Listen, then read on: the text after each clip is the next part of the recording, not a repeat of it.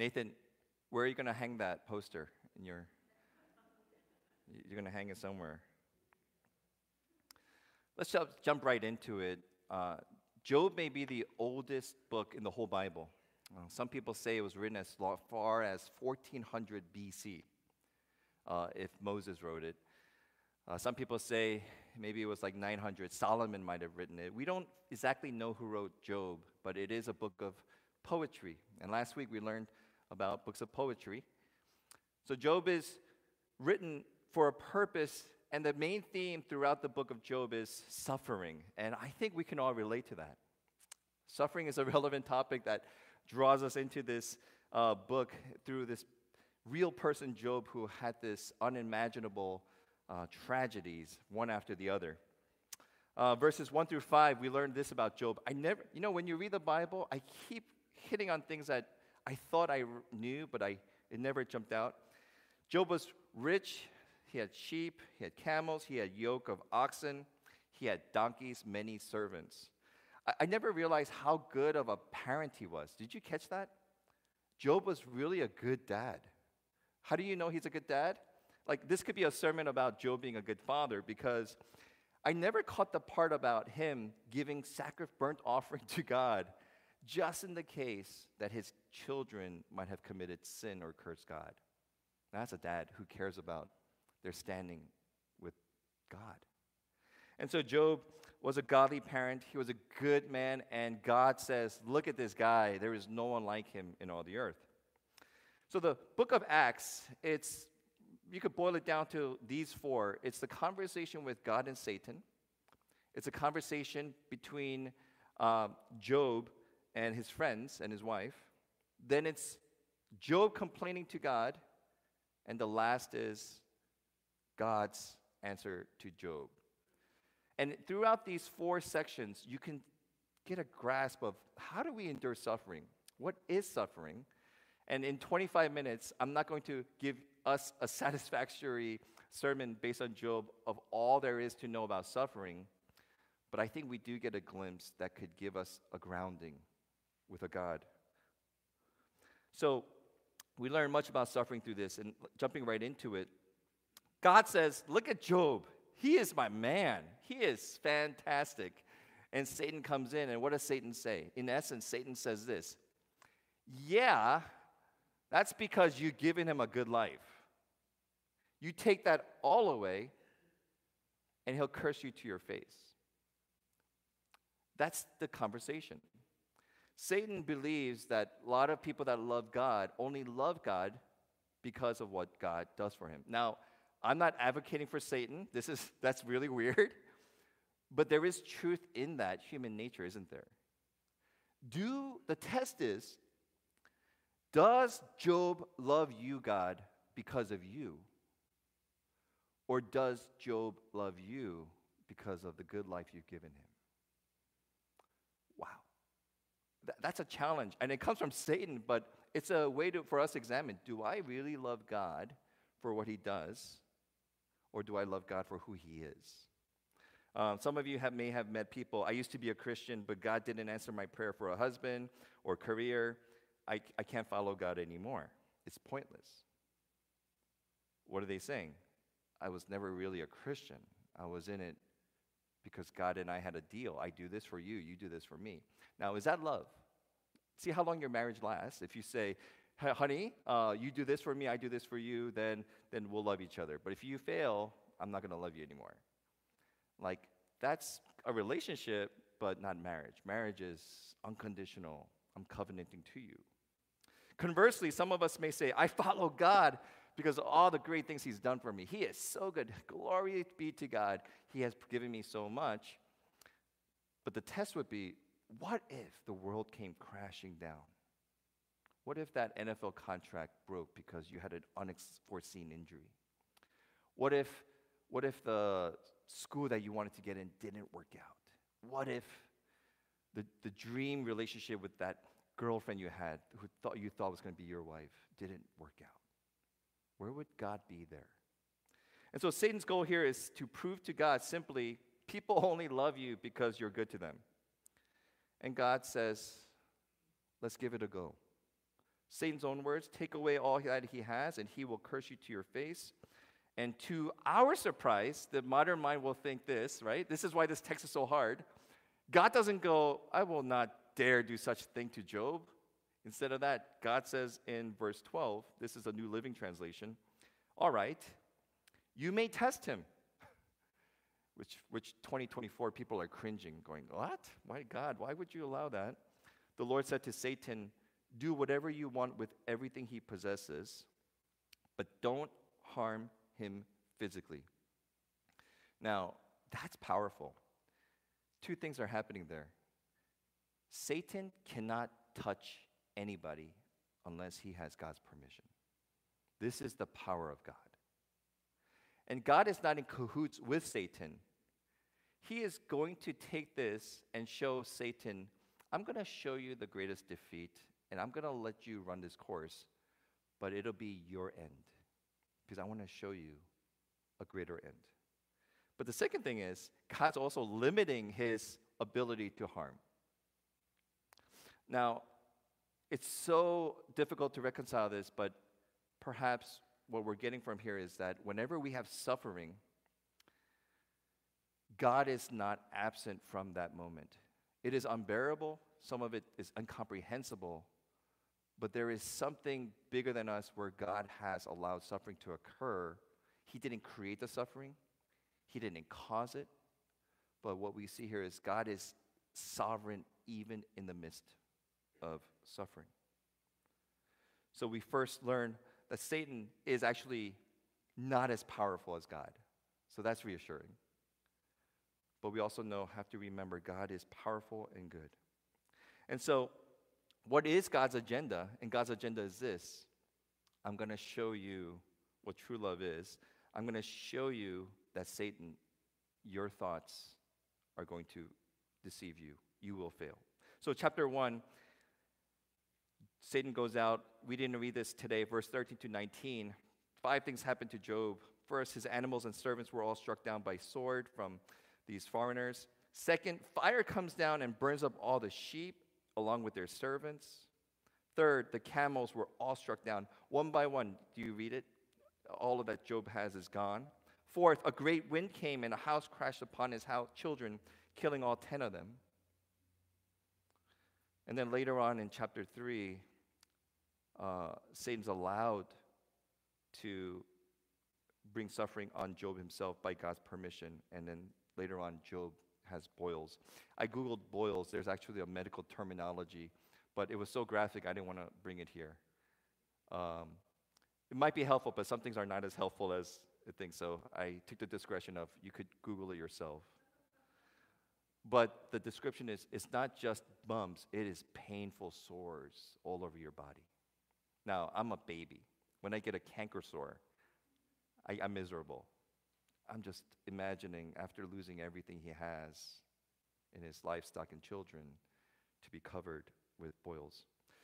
And when suffering comes, this is the next lesson we learn about it. Job has no clue what's going on in the cosmic realm.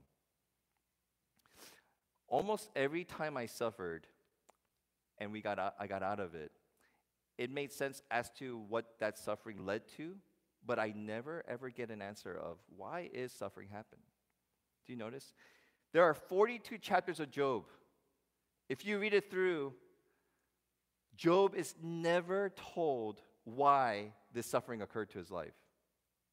God never says, Job, sit down. I need to apologize. Let me tell you what happened. Satan came up to me and he tested me and said, You only love me for I did, so I let him do that to you. I'm so sorry, but, but I love you. Like, n- there's nothing like that. Job is never told of his suffering. And so when we say, when we suffer, the number one question we probably ask is, why? But that's the last answer we'll get in this lifetime. We may never get it. And so Job is teaching us when you suffer, your not job is not to figure out why.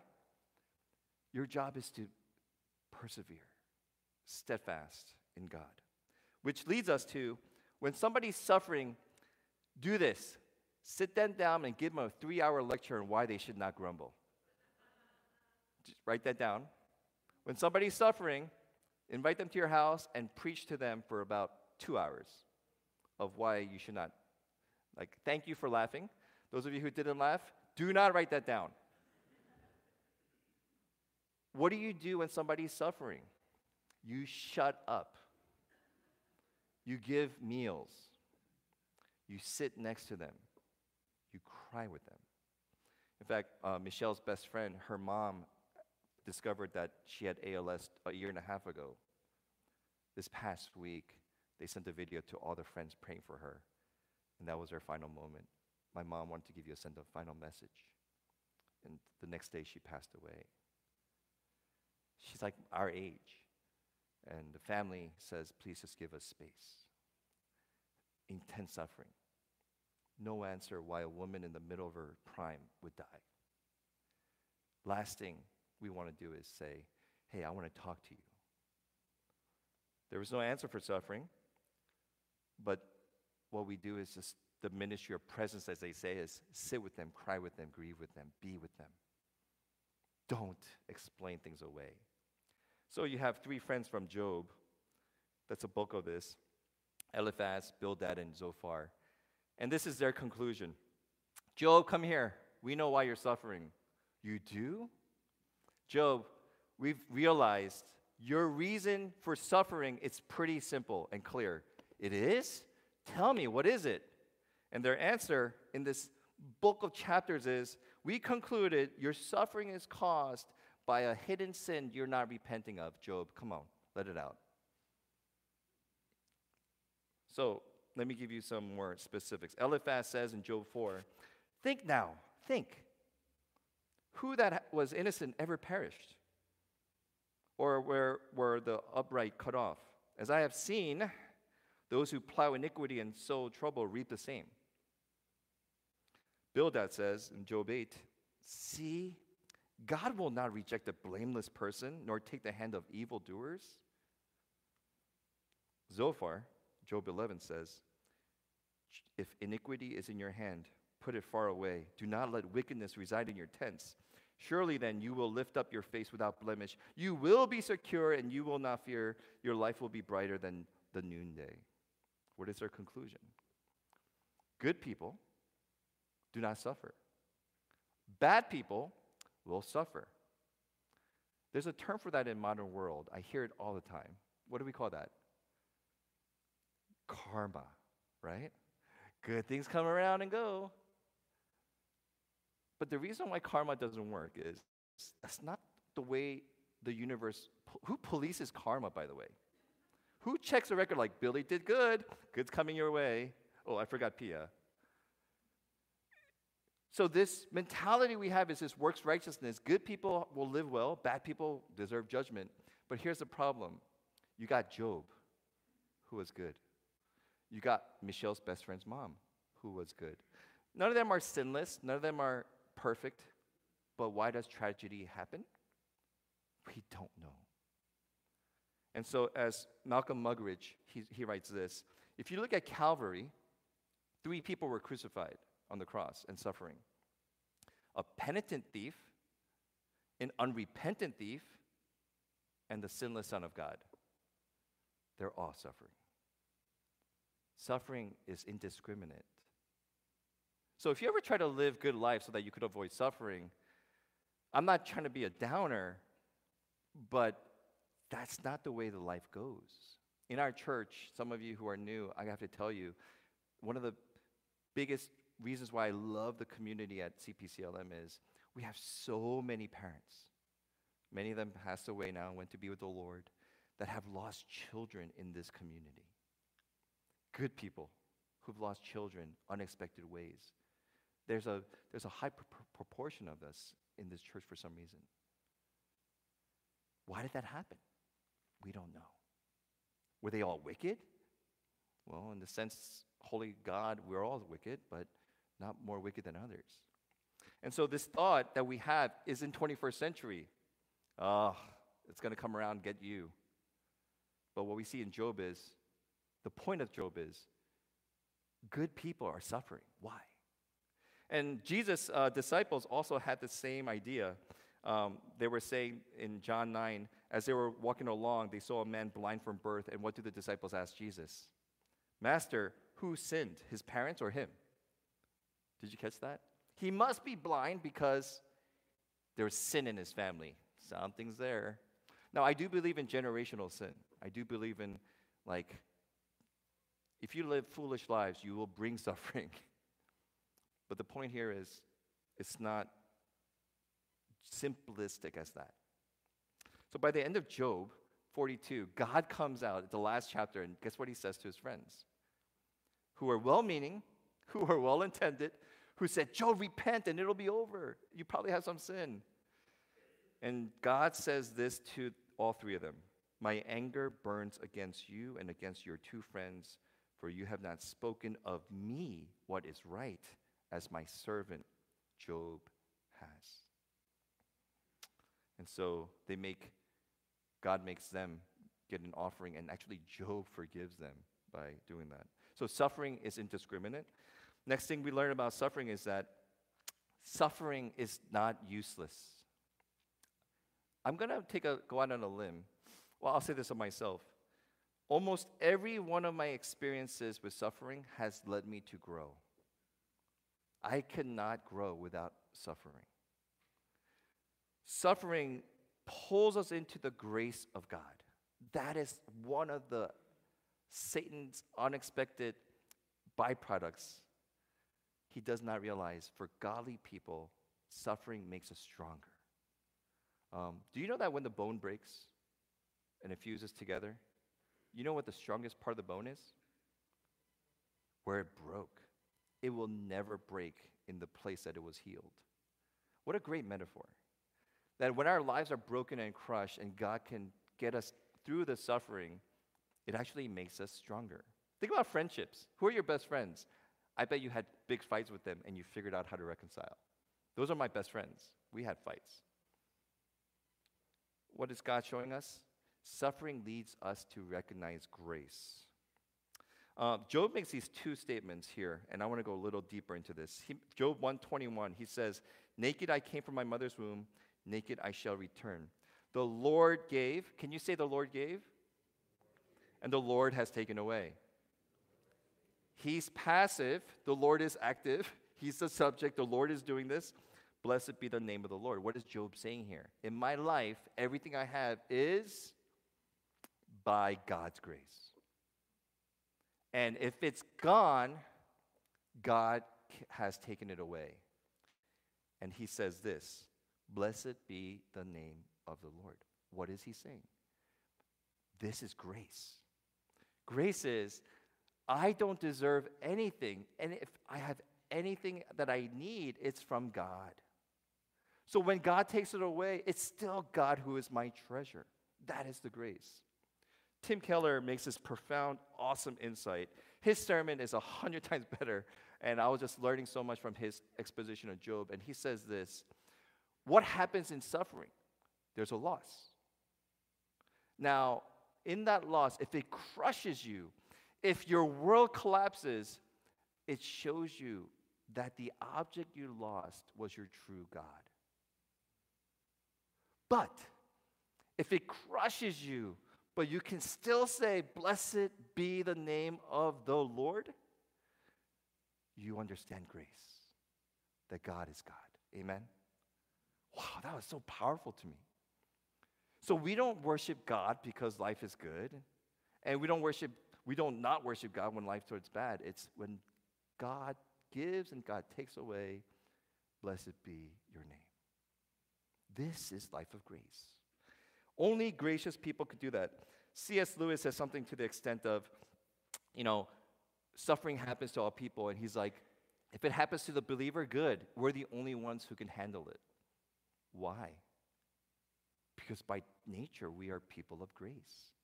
You did not attain righteousness with God by your works, but God has given us this grace. And so the next lesson, Job I want to, I think we need to learn in suffering is it is okay to complain. Can you just say that? I, I, this is so corny, and I know people hate when pastors say this, but turn to the person next to you and say, it's okay to complain to God. Say, it's just, it's okay to complain to God. Complaining to God is not sin. You know what Job is teaching us? Complaining to God is not sin. Then what is it?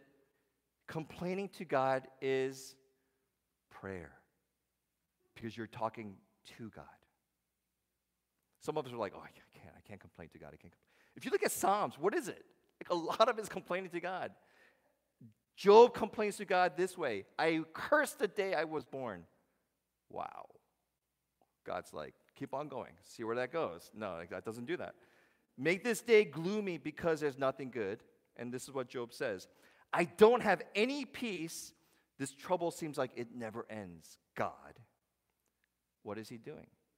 Because he's directing it at God. It's a prayer. If it's leading him away from God, now he's lost. But when we could cry in anguish and scream at God, that's okay because you're staying in that relationship. I don't understand and it's hard. Why, God? Complaining. Job is teaching us in this book if you never prayed this kind of prayer, you're missing out. This is the type of prayer that gets us closer to God. It makes us say, I can't do this on my own. My dependence is on you. And so we go to the end. God comes not in this whirlwind, He comes in this whisper and God's revelation to Job. And God says, Are you done? Let me talk now. And so God does something that normally, um, like people who lost control and are enraged do. Not that I know. But he goes on this barrage of 77 questions at Job. Just one after the. Who made the stars? Who gives the eagle its wings? Who gives this animal its power? Like he just goes on and on and on. One of the questions is, Where were you when I made the world? Can you number the clouds? Do you rule the animals? It's almost like God's being sarcastic, but he's, Do you know everything there is to know? Wow. I, I think I need to hear that because let me confess my sins. Do I act like I know everything? Sometimes I do, maybe to my wife or my kids. And then, like, God is saying, I'm God, you're not. Do you know everything there is to know? And the answer is no, God, you are God. Every question points to three themes God is saying I am the creator of the universe, I am the one in control of the universe, and I am the only one who understands the universe. What are you? And Job immediately is humbled. I am not God. Job repents. Job is broken. Verse 40, verse 4 Behold, I am of small account. What shall I answer you? I lay my hand on my mouth. What a great answer. Now you finish complaining. God has responded. Still your mouth. And Job's humble response sheds light to this understanding that suffering in light of God makes sense. So he repents, and Job says, You can do all things, God, and no power in the universe can stop you. I will stop talking and start listening. I have heard about you, but now I have heard from you. You have opened my eyes. I finally see that I wasn't seeing right. In other words, you're God and I am not. And Job's gr- greatest blessing in the suffering was God Himself. And so, this is probably why Christians are given these verses like, Be joyful always, pray at all times, give thanks in all circumstances. Why? This is God's will for you. So, as we wrap this down, Job's pointing us to this big picture that the ultimate innocent person is not Job. But Job is pointing us, God is pointing you and me today to suffer well, but in our suffering to be reminded of the one who was perfectly innocent throughout all of eternity and he endured the greatest suffering. His name is Jesus Christ.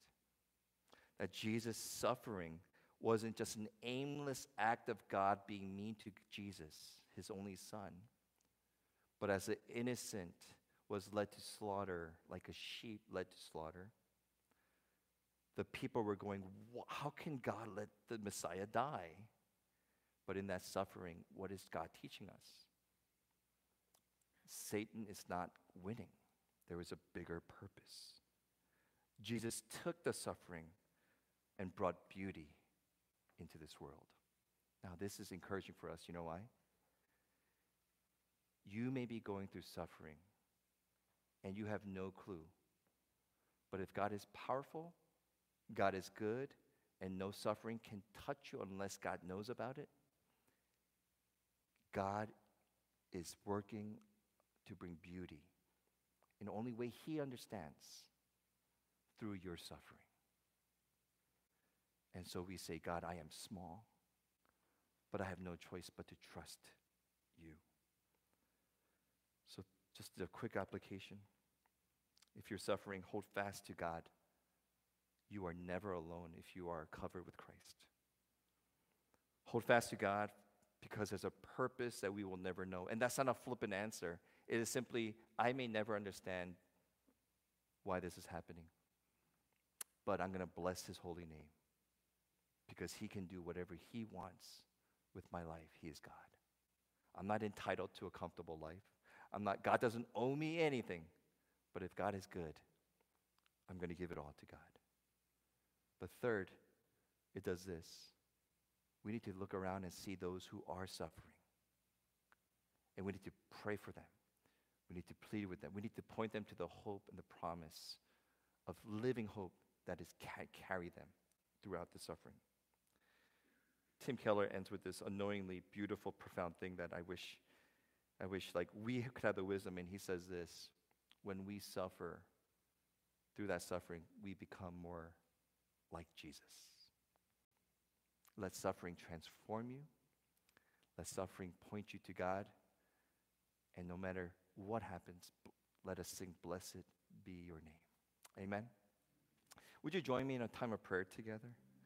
In that final three uh, points, you may be going through some incredible suffering. If not, hallelujah. But you may know people who are suffering.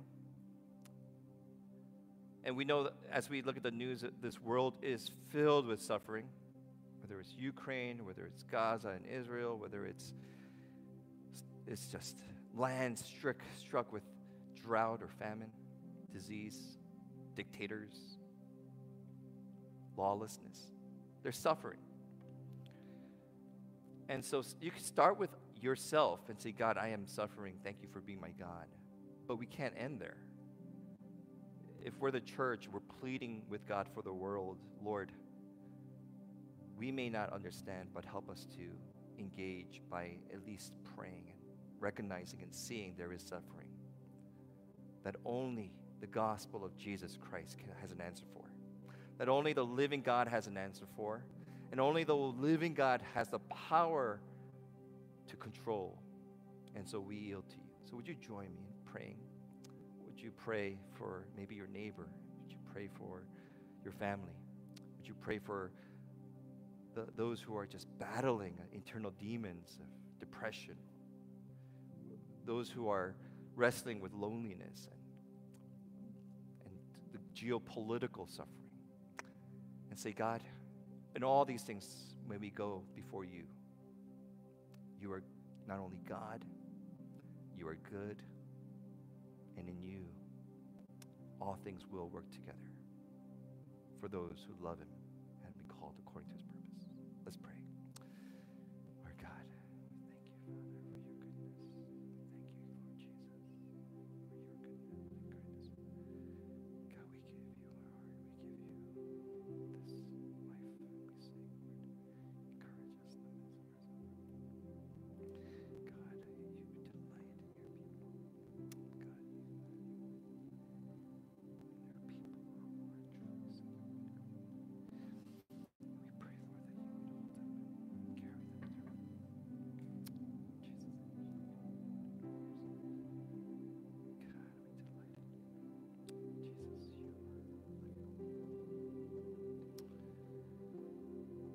Lord Jesus, we are declaring you are truly our living hope. You are the perfect Job who passed your test, never sinning, bearing the blunt of the cross and the nails, to die when you had everything and you surrendered it all. God, in that regard, there is no way we could ever comprehend your suffering so that we may be delivered from our bondage. But God, we're not praying just to believe in you one time, but we are saying, God, we want to fix our eyes on you for the day to day, for the life that we live, for the suffering we see all around us, and that not only would you give us strength and faith to persevere, but to be equipped so that we could engage in the suffering around us as your kingdom that we would be your salt and light and be the ministers of peace and grace, of kindness, of service out of that. And we do this because you have already won. We do this because you are the victor. And God, we walk in your step as your children as we become like Christ, going through our own suffering. So, Lord, may you receive all the glory and blessing and we thank you for your truth. Seal it in us. Open our eyes, open our hearts and our ears. Lord, have your way in us. In Jesus' name we pray.